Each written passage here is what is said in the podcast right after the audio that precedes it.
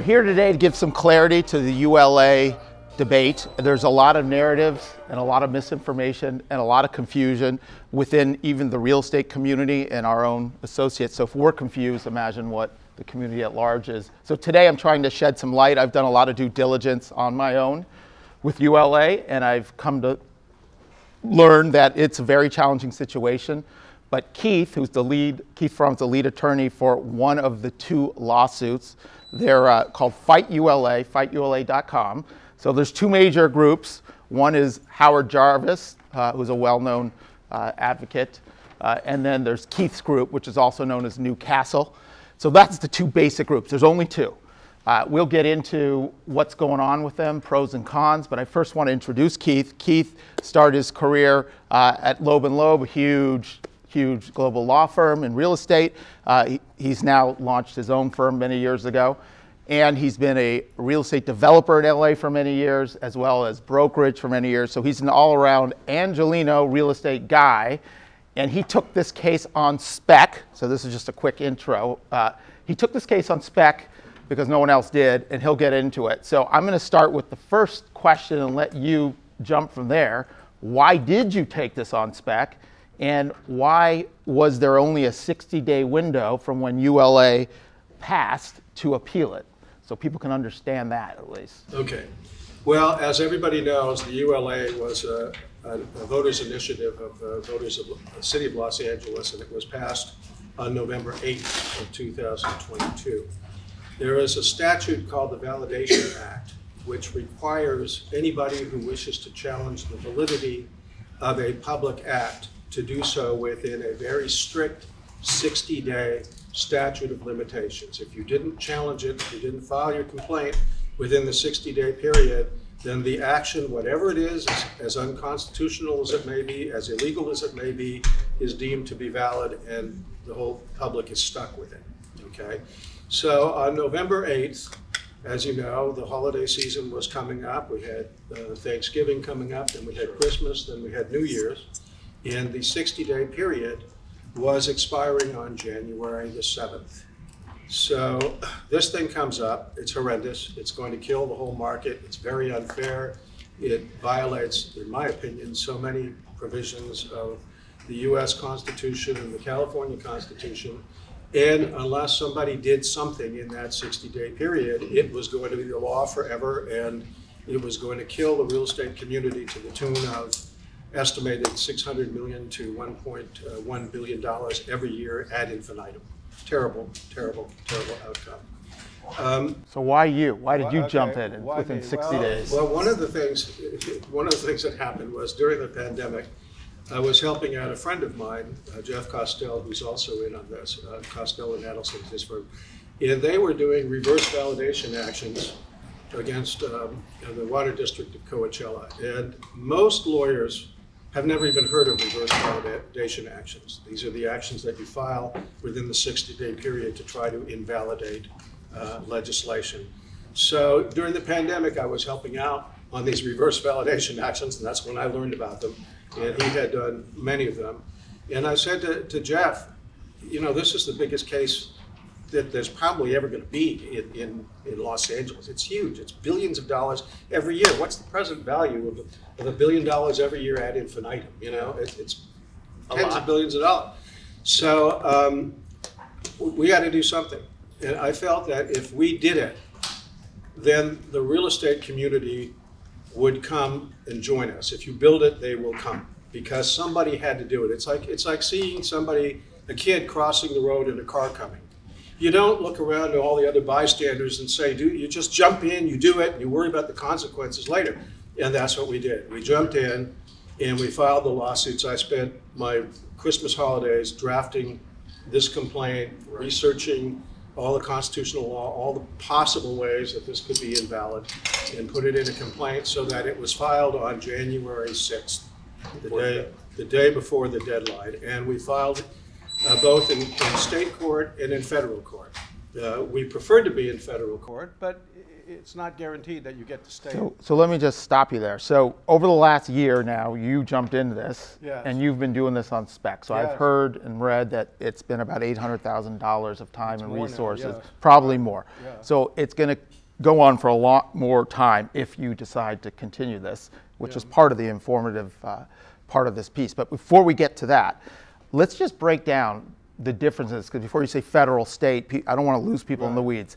There's two major parties fighting this. There's Howard Jarvis, who's sort of done this for a living, fighting back, with, and then there's your group. Can you sort of break down simply the major differences Yes. and why you think your Fight ULA group has a much better odds of succeeding? Okay. Uh, It's, it's kind of the difference between getting a vitamin C tablet and a multivitamin that has the same amount of vitamin C in it, but has 15 different uh, uh, vitamins and min- minerals in addition to the vitamin C. Howard Jarvis is the vitamin C tablet. They have one argument and one argument only as to why this is invalid. They decided they were going to take a rifle shot approach. They have one bullet in their gun. They're going to aim their gun for the bullseye. The bullet's going to go straight through the middle of the bullseye, and they're going to win, and that's it. We took more of a, a, much more uh, multifarious approach. We said, okay, we like Howard Jarvis's argument as well, but we see 17 other or 16 other different causes of action that have nothing to do with Howard Jarvis's argument.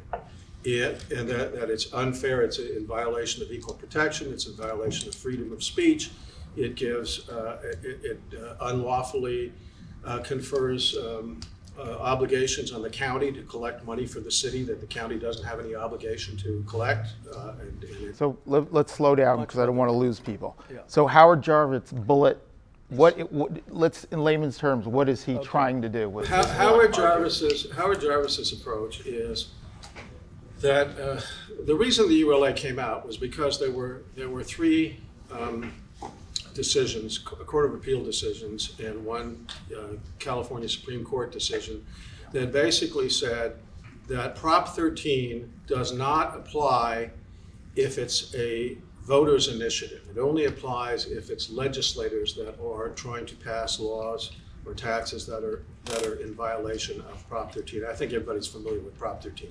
That's the freeze of the Yeah, property the freeze of the taxes. Property taxes. And, and Prop 13 prohibits uh, transfer taxes, okay? And so this transfer tax, if, if the city of Los Angeles city council members had tried to pass this transfer tax, this ULA transfer tax, it would clearly be unconstitutional under Prop 13, because you can't do it. But there was a Supreme Court case, California Supreme Court case called the cannabis case, Upland uh, versus California Cannabis, uh, where the, the California Supreme Court said that Prop 13 does not apply to voter initiatives. So that gave them the idea that they're going to do the ULA and they're going to do what they couldn't do before.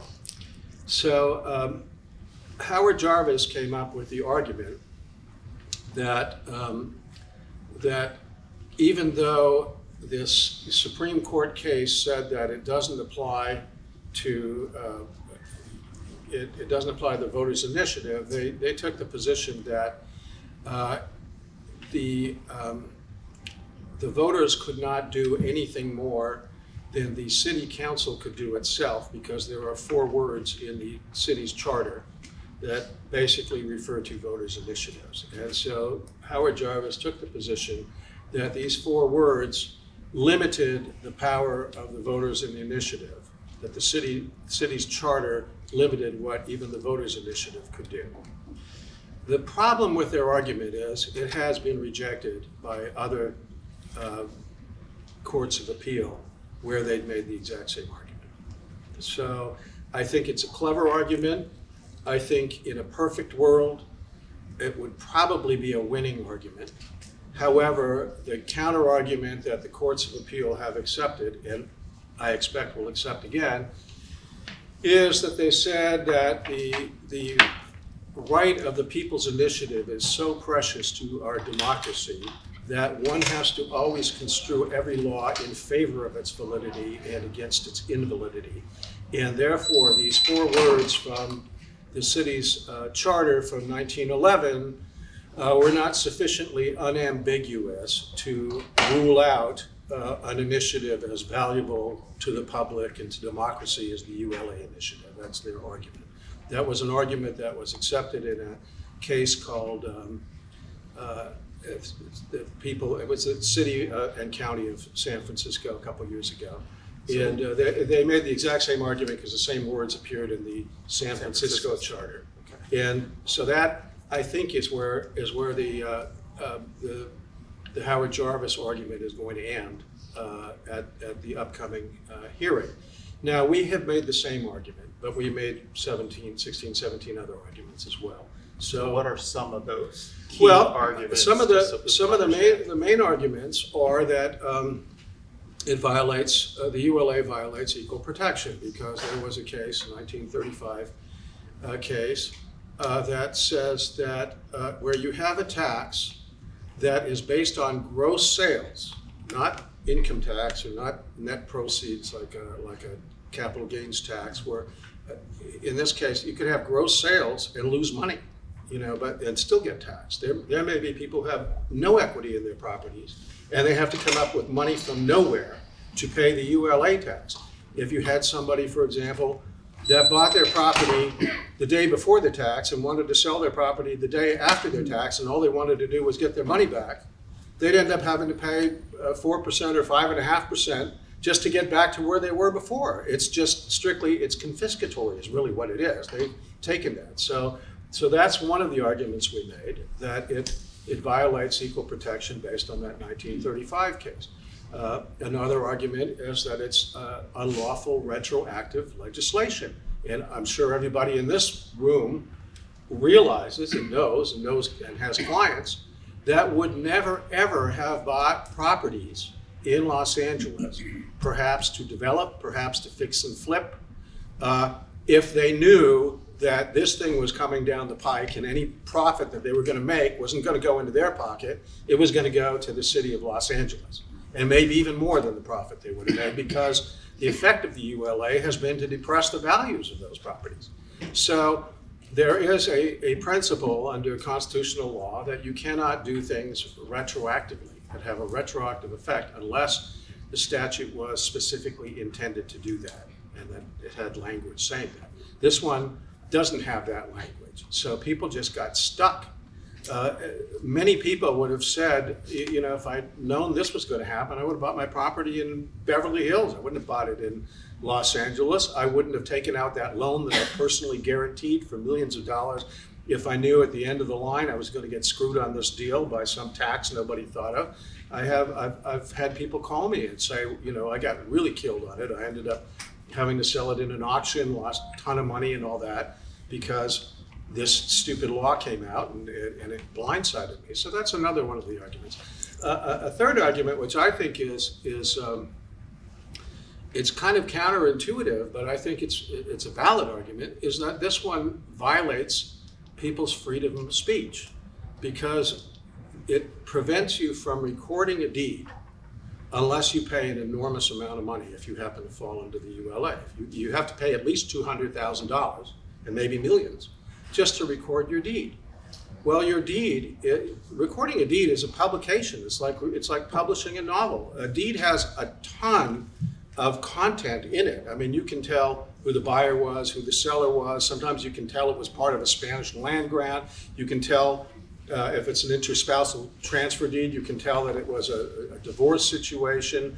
You can tell that it has reservations in it. It might have parking easements. It might have uh, oil exploration rights. It might have restrictions on access. It might have all kinds of things. There's a lot of messages. You can write a book based on what's in a deed. So it's it's content. It's expressive content.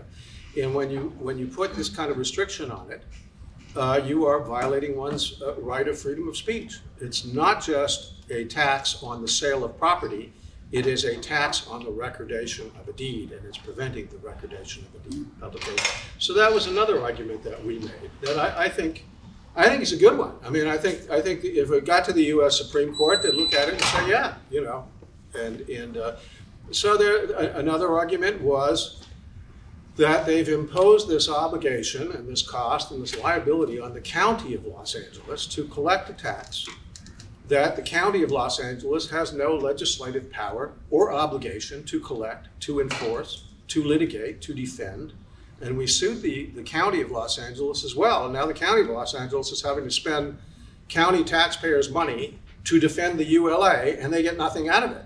And, and so we sued on behalf of the county taxpayers as well. Our clients are also county taxpayers. And said, what the hell right do you have to spend our county taxpayers' money to defend a law that's, that's uh, unlawful, that's in violation of the Constitution, that the county gets no benefit from? So why should the county be spending money to litigate this? Why should they be spending money to collect it? Why should they be spending money to enforce it? So that's another one of our causes of action that we've thrown in there. None of this is covered by Jarvis. Jarvis has their one bullet, their one, one shot that has already been rejected by, uh, by other courts. And there's no reason to think the outcome will be different this time. I hope it is, but there's no reason to believe it will be. So You've given us a handful of things, but we- there's, a there's ton of 16 or 17 arguments. Right. And We, we, any argument we could think of, we threw in there. You know, that was, that's what you do. You got your shot, you fire all those arrows, and you hope one of them hits the mark or more. You know, but that's that's what we did. All right, so that should give everyone some context on the different things going on. And I quickly wanted to in- interject at this point. You've heard that there's a hearing and we, there's multiple dates that have been rescheduled. The next one is October 23rd. There's nothing happening at this hearing. Uh, this is just the beginning and a starting point, which is also something that Keith can speak to. These things will be appealed multiple times. Multiple. T- this is going to be months and then years if it goes all the way through. Nothing's going to be decided October 23rd. Well, i i- it's it's not that nothing will be decided, but this is a long process. You, you have to understand where you're dealing with billions of dollars. Really, the, the fight on both sides should be enormous. The real estate community should be fighting this thing to the death, really, because the labor unions certainly are. And the labor unions are the ones behind the ULA, and they're fighting for, to get all of that money, basically, for their members to supposedly build these, these platinum plated, you know, uh, uh, properties for homeless people. It's really not about the homeless. It's about the labor unions versus the real estate community. And so, We'll speak to that a little bit Yeah. because I think everyone assumes it's for homeless and and- and affordable the housing. homeless- is just, it- it's just something to tear at one's heartstrings. That's how they got the votes, but that's not what's really going on. But also, wasn't there conversation that sort of contradicts the whole point of this, where now it was going to be applied towards rent forgiveness? Yeah, they have all different kinds of things. I mean, it's not, uh, you know, it, it becomes very, very political. Once, uh, you know, the city or the, or the people that were behind this get their hands on the money, then that's really, it's a money grab. And plain and simple, it's a money grab. They sold it as uh, a, a, the mansion tax, which, which was a misnomer right away because uh, it applies to industrial buildings, to shopping centers, to office buildings, to every kind of real estate. It has nothing to do, but land, Yeah, but everything. gas stations, anything you can think of.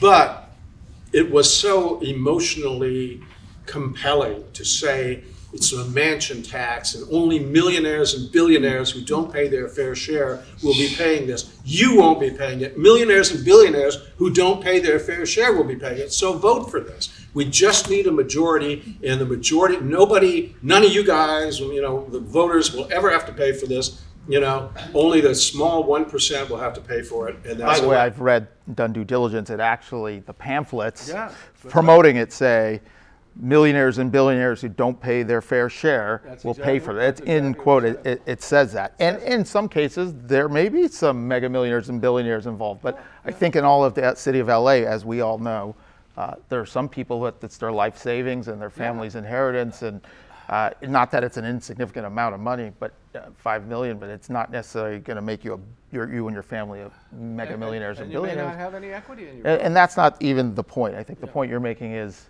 It was a uh, the unions are going to get a lot of money from this for what? For building? For, build, for building things that really can't be built cheaply, uh, that will not solve the problem. There was a good article in the Sacramento Bee uh, talking about uh, nonprofits there and what it costs nonprofits to build housing for the homeless. And they were saying that uh, like a little studio apartment built by a nonprofit using government grants and all that in Sacramento cost over six hundred thousand dollars to build. And, and you could buy a, a five acre ranchette in the uh, in a suburb of Sacramento with a, a house on it and you know cows and, and everything for less than six hundred thousand dollars. So that tells you, and, and somebody like a professional builder like uh, K and B, K and B Homes or or the builder, they can do the same thing for like less than three hundred thousand dollars. So it was so inefficient. They have to use union labor. They have to have all these different benefits to the unions, or you know, pension funds, minimum wage for the union. That, that it costs so much that it's completely dysfunctional. It's simply a money grab from one group of people to another group of people. So uh, we're going to open it up to Q&A in a sec. I just want to end this. Thank you for that information. Obviously, not everyone will agree with Fight ULA. Not everyone will agree with ULA. I understand everyone's got different, various opinions. Some people may think the Howard Jarvis argument is better and support that. Some may be, hopefully will see that yours is a much better argument. I think what I want to say before we get into Q&A is just even talking to uh, some of my close associates who are the most educated, informed real estate professionals, there's such misinformation. People think that there are billionaires and institutions supporting both of these uh, both of these lawsuits, and there is not, especially Fight ULA. So if we can't get our clients and our professionals and collaborate and galvanize the real estate community, this isn't going to go on much longer. They can only go so far on it. So that's going to be a, another discussion for another day with fundraising and options. Uh, but really wanted more today to be about educational. So, other than that, is there anything you want to end with? Well, we'll open it up to I, I do want to say that, that, that it has been, um, so far, it has been a project that has been financed essentially by myself and by my colleague Jeff Costell, and not so much by the real estate community. And frankly, it's been a disappointment to us that a lot of people think, well, it's taken care of. You know, we don't need to do anything. It's all taken care of. We're protected. Somebody else is fighting for us. Nobody is fighting for you except us. That's it. And if, and if we run out of we run out of gas, you're done. You, your clients, the the, the commercial buildings, property. everybody is done. We're, we're out there. We're, I feel like the Ukrainians. You know, we're out there fighting, fighting. You know, for you, fighting for our lives, fighting for the lives of the real estate community, and and we need your help. We need the help of your clients. We need all of your help to spread the word, to, to, to raise some money for this. We expect it'll cost to get through the trials uh, about three million dollars, and so far. My, you know, Jeff Costello and I have laid about a million dollars out of, in terms of our labor and, and other hard costs we can't keep doing it. And uh, on top of that, we don't really have any motivation. It's not just our fight. I, you know, we don't own billions of dollars worth of buildings that we're going to save any money on. You know. So Fight ULA versus City of LA is like Putin in the oligarchs going after Ukraine. That's a I like the analogy. Now, now one irony, one irony in this, one irony is that 20 years ago, I had uh, two lawsuits against the city of Pacifica having to do with uh, constitutional issues, just like just like these. Okay, and I, I won the trials in both of them, one in state court and one in federal court. And the lawyer that happened to be on the other side of those two cases, lo and behold, this is like one of those movie ironies, is the same as the head lawyer that's representing the city on this one. Oh, so I have beaten him before, I can beat him again. But I need your help. I- I'll also say the city has, you know, several large law firms and multi-million, millions and millions of dollars supporting this. Um, so, and it's him and his partner that are fighting for it. And Yeah, and uh, but we can we can win it. I mean, I you know look the other side of it. People keep saying I've, I've, I've heard from other people that they've seen a podcast or something that says, "Oh, on October 23rd, it's all done. The verdict comes out. It's all taken care of." No, this is a long fight. Billions of dollars are involved. Whoever loses any step of the way is going to appeal it. The only time this thing is going to be over, unless we run out of money, is, and that, and that, that's, a happen. that is a very near future, good possible chance.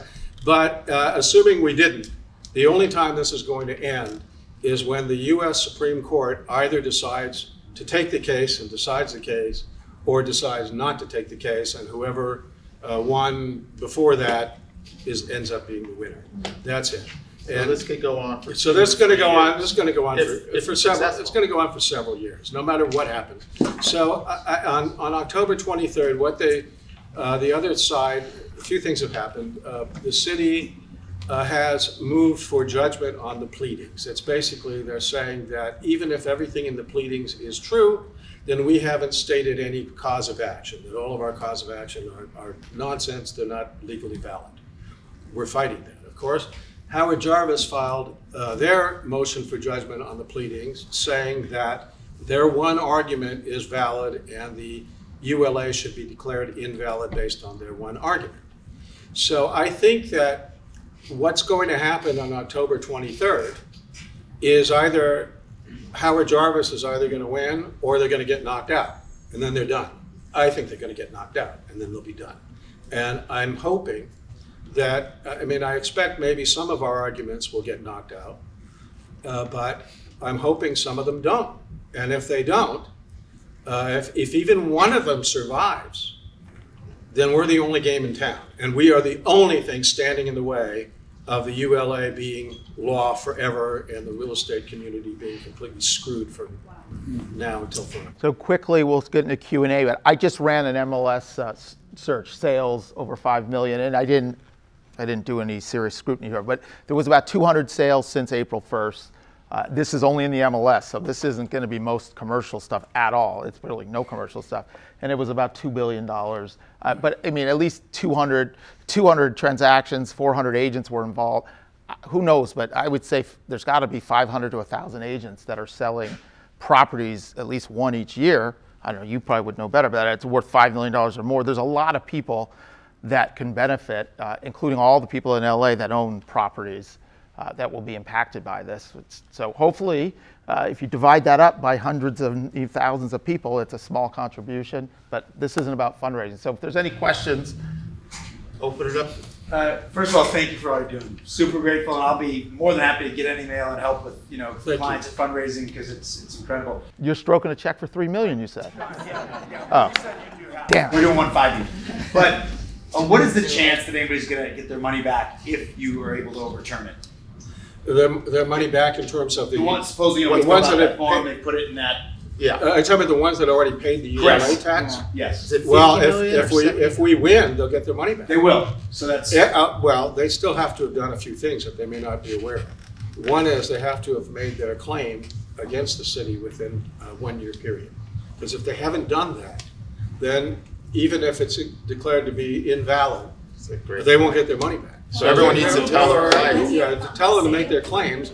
And what I would suggest that they do as One year from the sale, I assume, from the It's- close. It's one year from the time. So everyone has an opportunity to contact their clients and tell them that. And, and tell them when they're doing the, um, um, the claim form, uh, attach a copy of our, of our complaint. Say, you know, what are your grounds for, for claiming that, uh, uh, you're entitled to get your money back? So these are our grounds, you know? And I have a complaint. I, I, if anyone wants it, I can email you the actual official But I know it's a, it's four percent versus a half percent. Has anybody done the math on how much transfer tax they've lost by not having these houses Uh, sold? oh, oh, yeah, I mean, they, You could probably do the math roughly. uh, I don't know that they've, uh, Put it this way, this is rough cowboy math. In the MLS, which doesn't cover commercial, it said $2 billion of sales. We know roughly we're down about 50% volume, cowboy math. So let's call it 4 billion would have normally. So $2 billion on the, what'd you say is that, what's transfer tax? Five.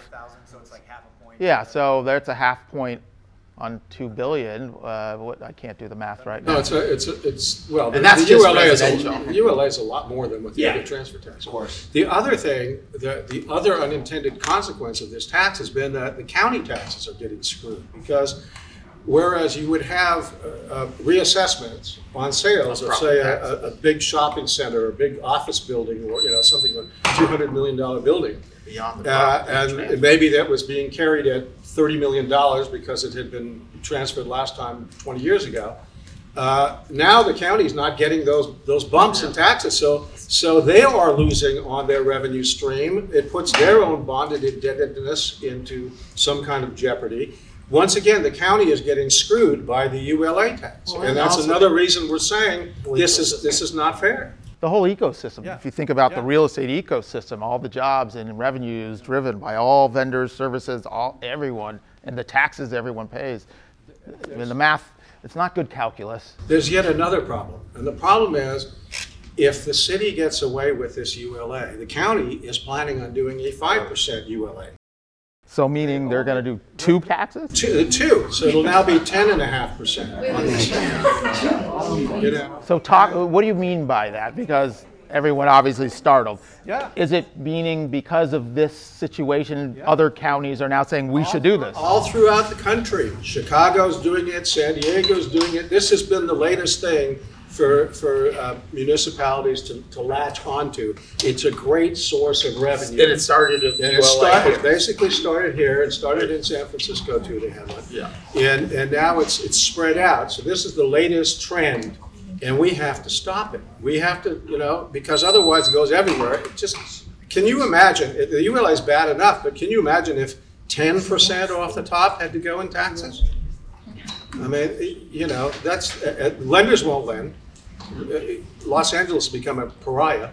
So do you have a point in there for multi-units, because now all the numbers are off? Yeah, So we can't sell anything Right. because the income is there. They weren't able to increase the rents in two and a half, Right. three years. Yeah. And now, if they wanna sell, um, the numbers are off. We can't Totally, sell anything. I- I- and that's one of the arguments we made, that has to do with our retroactive argument, that we're saying, look, uh, the investors invested They based invested. upon certain cap rates, based upon certain uh, in- um, Metrics. income, based upon uh, uh, certain uh, IRRs that they were gonna get when properties were ultimately sold, and, and these were gonna be the gross proceeds they got, or the net proceeds, they didn't figure in having to give this kind of tax, it screws all the numbers up. The lenders made their loans based upon those assumptions as well, they're not coming back in, they don't wanna be in this area. What's gonna happen if the county comes in? They- They don't want to, to lend and take those risks, they're not, they didn't charge for those risks. And so it, it's, it kills us in so many different ways, and if we don't stop it now, it will just be a contagion that wrecks the real estate community over the entire country. Are you saying that you think the process will eventually escalate to the Supreme Court and it'll end at the Supreme Court uh, being deemed either constitutional or unconstitutional? I'm saying that there's enough money at stake in this, and if we're supported, you know, if we're supported, we'll take it all the way. I mean, and either the Supreme Court will take the case or the Supreme Court will refuse to take the case. In which case, the court beneath the Supreme Court's ruling will be the, the final ruling. But yeah, it's certainly enough involved that you would want to take it as far as possible. And then the second question is, once that is, if it is deemed unconstitutional or it is, uh, it is shot down, then do you expect a, a large case with all the homeowners who have been victimized by this going back to the city or the county requesting, you know, soon for their money back? Well, I think that the, the first step is, I mean, what we've asked for essentially is a declaration that says that it was invalid and that they should disgorge themselves of all the money they took from, from the people. Return it. Return it. So uh, that, that just leads to the process as to whether everybody made their claims in time under the year statute. So uh, if everyone made their claims in time under the year statute and we were to win and it was held to be invalid, then by the uh, re- redress that we have asked for in our action, the city would have to give the money back. How do you get that claim? You need to hire an attorney or is there? a- Um, There's a there, form. there is a form for it. Uh, there, um, there's, a, there's a form, the city, uh, you know, has a form for um, uh, refunds. You know, it's basically uh, uh, claims. So you got some questions over here. Knowing this will go on for years. Well, years, I think it's two to three years guesstimate, if it went all the way. Yes. In the meantime, are they able to spend the money they're collecting? They, you know, they, they are allowed to spend it. They have decided, it's interesting, initially, uh, the, I guess it was the city controller or s- or one of the people in the finance department there said, look, um, maybe you shouldn't spend this money because you might have to give it back and you might not have it. So we recommend you kind of hold on to it. So what uh, Karen Bass has decided to do is she said that, well, I think we can comfortably spend $125 million a year because we get federal grants and we get some other stuff too. So if we had to give the money back, we'd have other sources to do it. So they're, but they're taking about $125 million a year right now out of the ULA funds to, And that was, I think, to your point, that I've read that, that right now it's going to rent. yeah, it's, it's different, you know, pet programs, whatever, yeah. Another question I have, um, you know, if you're saying that you only need two to three million dollars, and you're saying that we're down, you know, by about two billion in sales volume year over year since this was implemented, why would firms such as Compass, Compass, Douglas Elliman, et cetera, not be backing you guys? You know, it's a damn good question. We've been, we've been making the rounds. And it just, what we get a lot is people saying, well, we, you know, we think it's, you know, you're doing a great job, keep up doing God's work, you know, God bless you. And, uh, you know, we're right there, but don't expect us to give you any money, you know?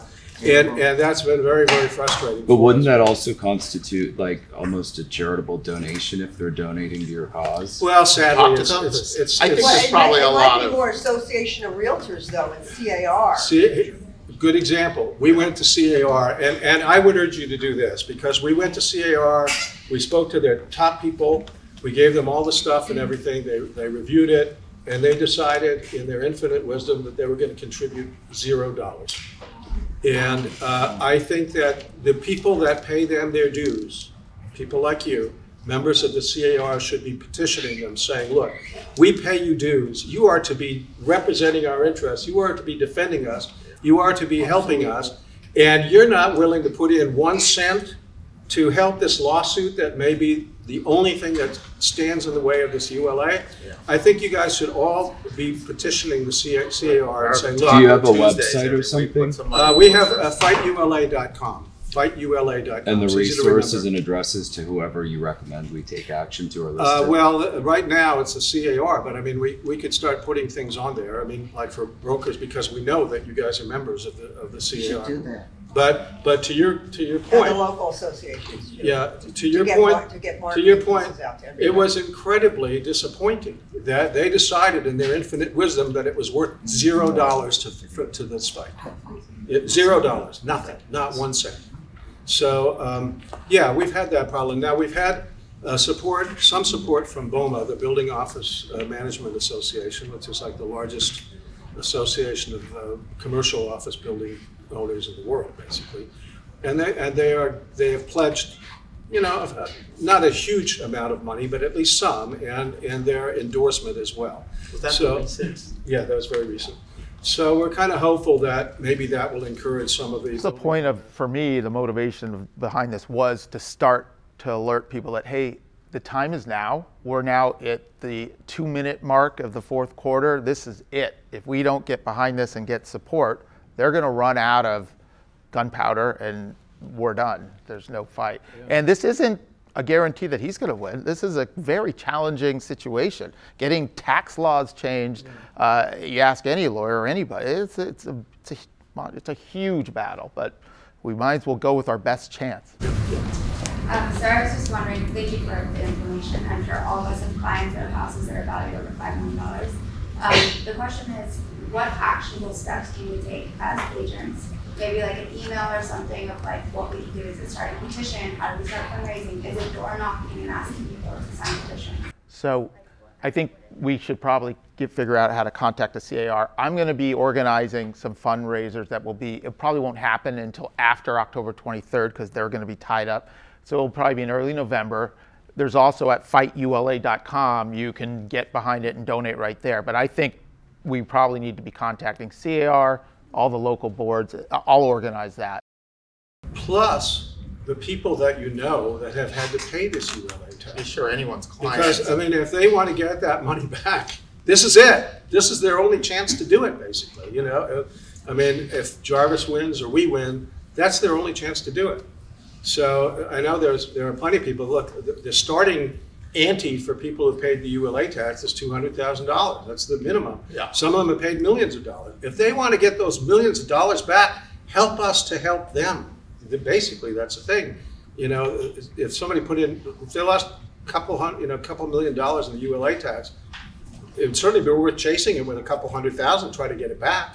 But anyway, I think, uh, from my experience, we need a form letter from the organization that we can all get addresses to. Okay. And sign it as a unified letter. Uh, two, I think it would be great if we got, uh, a title company to give us all of the people that have been impacted by this and send them, uh, letters in support of supporting you. Uh, happy to gather some volunteers to do this. It's Please. very Easy to find online. So, uh, and then the worst case scenario, maybe also set up a meeting with other offices and brokerages uh, with our board, our, our, we have Matt Ogden, who is the president of MLS. We have arranged a unified, uh, group of agents and offices to meet with the board, and if they're unwilling to listen to us, I am very, uh, interested. Well, come talk to me after this, but that'd be wonderful. Any help we can get, because I can't do it myself, uh, and he can't do it himself.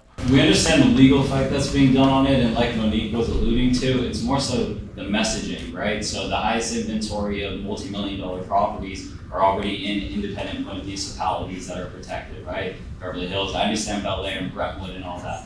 But how do we fight the messaging standpoint of the city of LA of getting those residents on our side? You said it best, there was a problem with messaging, just saying that it's from the mansion, from the millionaires and billionaires, so what's being done on the side of messaging? Because I think that's the biggest front. It's not people in Beverly Hills that you're gonna get on your side, Marina Del Rey, Right. Culver City. How do you get the city of LA, the people that are actually voting? And I think that's the biggest front for the messaging. Well, I think that from our standpoint, I mean, we're more focused on the legal part. They're not in the message. That's our job. I didn't know whose side, I didn't know if there's a firm or something that you guys are connected with No. in terms of the fight on the messaging side. No, because the, They the need the money to messaging fight side the legal unfortunately isn't gonna help us. I mean, it's, the, the, the messaging that we're getting across is to the courts, that it's invalid, that it's unconstitutional. It's not really a political message we're, we're making. That's a different thing, and that's a very hard, it's a very hard message to get across frankly, because for the same reason that the ULA passed. It was a very compelling message. Millionaires and billionaires do not pay their fair share. You won't have to pay a penny. Make this 1% solve our homeless problem. That's a very compelling argument. How do you argue against that? It was wrong, it was a lie, but it was very compelling and they got 57% of the vote. So I think from a political point of view, it's a difficult. I think, you know, to, to say, look, it's all a bunch of lies, that it wasn't just millionaires and billionaires, it wasn't just mansions. And there are a lot of people that are selling properties that don't have any equity in them or lost all their equity to the city of this. Or that, you know, the, the fix and flippers, the, the, the house builders, uh, a whole bunch of other ones. So I I think an answer to you is there's a humongous billion dollar PR machine behind the city. This PR machine is him and uh, Jim, and now I'm trying to help. So if every person here could spread it to, if they believe in it and agree with it, you know, go tell your 10, 20, 50 close people. Any other agents? I mean, we have thousands of agents. And, and get on press and get on, you know, get on um, social media and get, you know, spread the word like. Organic, you know, our guerrilla marketing and getting the word out. And really, the big Jarvis is gets knocked out like you assume they might, would there be sort of, you know, an internal fusion where you guys work together to push it forward? No. Um, Jarvis is, they have their own approach. Uh, they, they've based their own fundraising on their issue. I think uh, the cases have been consolidated so that they're all tried at the same time. And we did file a brief in support of, of Jarvis's position, basically to say if they got kicked out on, on that one issue, here's a couple other issues they could amend their complaint to join in on. But but they, they seem to be pretty focused on their own program. They, I don't think they really look at us as, as being helpful to, to what they're trying to do. Uh, to a certain degree, uh, there's a, a, a bit of competition in terms of the fundraising because if somebody pays money to one of the legal funds, it's money they don't have for the other one. So Jarvis, I think, has been trying to persuade people that their silver bullet is the winning approach and not to spend any money on anything else. We feel that we've got Jarvis's silver bullet in our, in our uh, revolver as well, but we have a whole bunch of other bullets in addition to that. And so we think that, that people should be supporting our, our lawsuit. Another question from a very special guest, Dave Ravitz, the best man at my wedding, and Lauren Ravitz, who set me up with my wife. Very special. Uh, hello. Um, in terms of potential client getting their money back, if, if when you win the lawsuit, you know, there's been situations where, you know, instead of the seller paying this ULA tax, the buyer pays the tax, and the purchase price is reduced accordingly. the seller benefit, you know, it- is it the buyer, the seller? Who, who's, Well, I mean, who's those are, up that claim? those are interesting, interesting questions. I mean, I, you know, if I were, the- if, if I were a person who felt that they paid the tax, I would make a claim, no matter what the situation is, and let it be sorted out later on down the line. The buyer officially paid for it, but it's really a seller cost. Yeah, yeah, I mean, um, that's the way I would do it. I- I would, I'd fire my claim off, and if the city disputes it at that point, then you, then you say, look, this was just really an indirect way of having to pay that, somebody had to pay it, it got paid, and you have to give it back. And we'll decide how it gets split. Unless, unless both buyer and seller. Yeah, well, they might, but they pay, they'll pay it back once, and that's it. They, they might say, you guys work it out, here's the money back. And to piggyback on his question, whereas before, a lot of back channeling of paying these closing costs in advance to get the purchase price reduced was done, even more so now it's at the forefront where we're seeing transactions trade at significantly lower numbers Yes. because of this. Right. Where does that fall into the lawsuit on the comps and just, the- I mean, something just happened today that was shocking. But how does that play into the argument being made of this is, you know, ruining the comps? Yeah, well, one of the arguments that we made, one of the arguments that we made in our complaint was that the very existence of this unconstitutional and illegal tax had the effect of reducing the property values of the properties that would be affected by it. And it clearly does. And that uh, as, uh, there's two kinds of challenges. There's a facial challenge to the validity of of, uh, tax, and then there's what's called an as-applied challenge. So if you are a person who has been personally affected by this tax in the way that we've just discussed, then you could file your own lawsuit. You know, and uh, it's not based just on what we're doing, but you're saying, you might use all the same causes of action, but saying, I, I got hurt by the tune of ten million dollars or whatever it is because of this invalid law.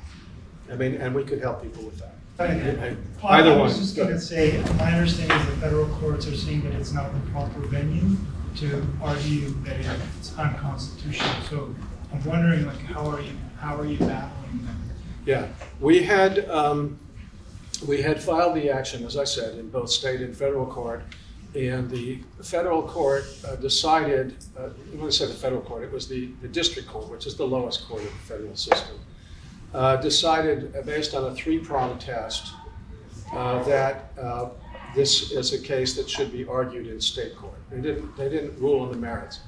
Um, We feel that they made a mistake, that they clearly made a mistake on the third prong.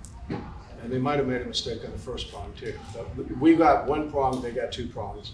We think it should have been the other way around at least, if we didn't get all three. So we are appealing it to the Ninth Circuit. And that's, and that's what's gonna happen. But, but Mike, uh, just a follow-up to that is, my understanding is they say that the federal courts wouldn't be the proper venue because that's where justice goes to die, right? So, I mean, No, I think that this, the, the ruling was based on something called the Tax Injunction Act, okay? Um, And what the Tax Injunction Act, it's a federal uh, statute that says if you are challenging a state tax, uh, you cannot do it in federal court. However, the definition of what a state tax is depends upon a three-pronged test. It's called the Bidart Brothers test. Now that some time has passed and we've seen that sellers are resistant to sell and that the volume at, you know, five and ten million is way down, has this, I'm just curious, has the city had any willingness to negotiate or No. change their position? Are they just doubling down hard and feel like people will sell eventually? Yeah. And we'll get their money? They feel, look, look, this is the long haul. They're saying that sooner or later, people die, people get divorced, people uh, have family formations, people have family dissolutions, people have, they want to move, they, they, they get transferred, whatever it is, that over the period of infinity, things will go back to the normal process of people buying and selling houses. And so it doesn't matter what happens now, it doesn't matter what happens next year, two years from now, maybe even five years from now, they're gonna get their money. It And- seems like if they lower their percentage, it would be, Well, I- I think that's I- logic. I, Yeah, I think a lot of, in terms of logic, a lot of people have said, well, we already have transfer tax. It, why didn't they just increase it a little and spread it out over everyone? But anyways, it's not about, we, that's not an option at this point. do you know where, I mean, like her very much, but do you know where our mayor stands on this specifically? She wants the money. Yeah, as much as she can get. I mean, you know, the, the homeless thing is, you know, is probably gonna make or break her next campaign, so. Yeah, Uh, look, it- so much of it is for show, really. It- This isn't gonna, gonna solve the homeless problem. I know, it, I know, it's all, you know. Yeah. Any other questions? or- Um, Pete, is there anything you know about this new judge that would Oh, the be in your judge favor or situation. not? I know the second judge is very controversial right now. Yeah, um, we didn't, we didn't find anything about her that we felt we should object to, okay? This is so political, there's so much money at stake. Things go on behind the scenes that didn't smell right. I mean, I, I don't know if you were following this, the, the selection of the judges, but I, I- know we spoke about this a little bit before, but I'll tell you a little bit about. Um, We, initially, we had this judge, uh, and it took a lot of maneuvering. We had to do related cases and all that, bring our case in with Jarvis to finally get before this judge. It was a, a- judge named Curtis Kin, who was a judge of Korean descent, immigrant uh, family from Orange County, um, a Republican, property rights kind of a guy. Went to USC, went to Stanford Law, was on the TV show Big Brother, so we liked the limelight. We thought he was the perfect judge for us. I mean, we, we were happy, we were happy to have him, okay? So we thought at the, at the trial level, we couldn't do any better than this guy. And then mysteriously, they just decided to move him. They transferred him right out of the case. And so who did they bring in? Well, just, just to let you know, like the, the unions in this case, who are backing the ULA, are represented by the law firm Irell and Manella, which is a very good, you know, law firm, big law firm. And so who do they bring in as the next judge? But a judge who spent his entire career at Irell and Manella, who was a partner of the head uh, uh, lawyer for the case. They'd done 25 cases together. They'd written books together. They had, you know, they, they were best buddies.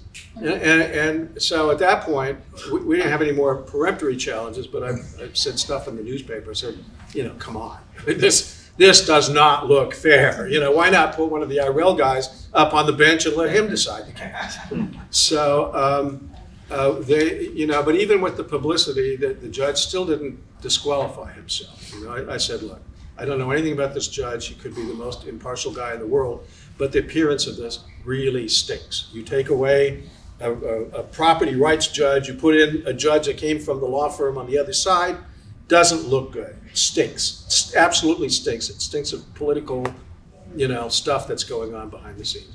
Anyway, the Jarvis people still had a, a peremptory challenge left. So what they did was they, they sent in something. They said, look, we're challenging it based on the appearance. It doesn't look like, it, it it doesn't have the appearance of, of uh, impartiality. But if the judge won't recuse himself, we ask him to recuse himself, but if he doesn't recuse himself, we're going to exercise our peremptory challenge. So he's gone anyway. So you have, the judge has a choice. He can either go gracefully and look like he's going and doing the ethical thing, or he can go the other way in he's, but he's still going. So anyway, the judge did, you know, did the ethical thing and he recused himself and that was it. So he, so he left. And then we got this other judge now. Her name is Barbara Scheper. And um, she, from what I can see, she's a very tough judge. She's very, very strict, strict constructionist. She went to Notre Dame uh, Law School, and um, she was a U.S. prosecutor. She did work for the city of Los Angeles, which we would have thought was not necessarily a plus, but she worked in the Inspector General's department for the police department. So, like, she would have been the one that would oversee police misconduct and, and settlements for police misconduct. So we thought, well, she doesn't look at uh, you know at the city with rose-colored glasses. She could see that city people can do bad things. So we didn't uh, we didn't see a reason particularly to to try to get her disqualified. So And we hope that's she's the going to be good. She's the judge right now. First of all, thank you for doing that work on the judge, because I worked on a case for four and a half years, and I have to tell you, it all came down to the judge. And then when we got the woman judge, it was in our benefit, so may, may that be the case here. I hope so. Yeah, um, uh, my question is, in New York, as you know, they, we were just talking about this, they have something similar. How do you feel your case compares to then, of course, in San Francisco, you know, it, it, it was upheld that they had to pay this. So how do you feel we're doing comparatively? Uh, So, uh, I'm sorry, is your question vis-à-vis New York or vis-à-vis San Francisco? Well, let's start with San Francisco. Because New York, it's already, you know, that's part of, I think, the challenge with our brokerage here, is that they're saying, you know, it passed in New York, eventually, you know, I think it's six to seven years it passed in San Francisco. So how can we feel that our, this case with you is different? Well, for one thing, I mean, we're making different arguments that were never made uh, before. Um, There were cases in San Francisco, for example, um, they, you know, they've, well, I don't want to get into the weeds of it, but, but, but the bottom line is, we're making arguments that were not made in those cases.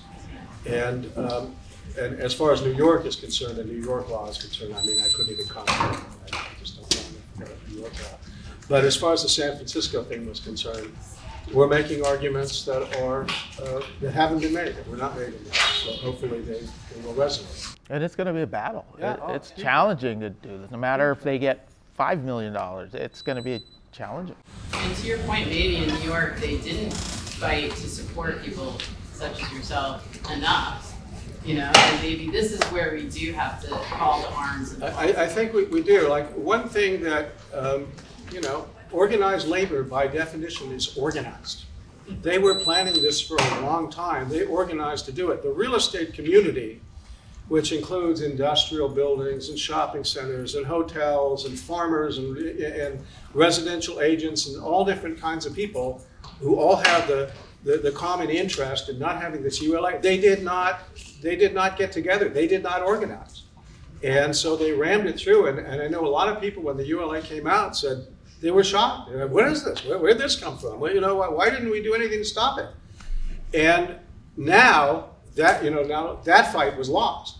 Now this is the only fight we got left. And I'm saying, organize, organize. Real estate guys, organize. So I want to thank you for coming and spending your time. If you have more questions, you can find him or reach out to him. Thank you all for your questions. I will get uh, more organized after October 23rd and send out information, but you can always feel free to contact me and go to Fight ULA to find more about what they're doing. And thank you. That was awesome. Thanks thank for you. thanks for being here. Appreciate it.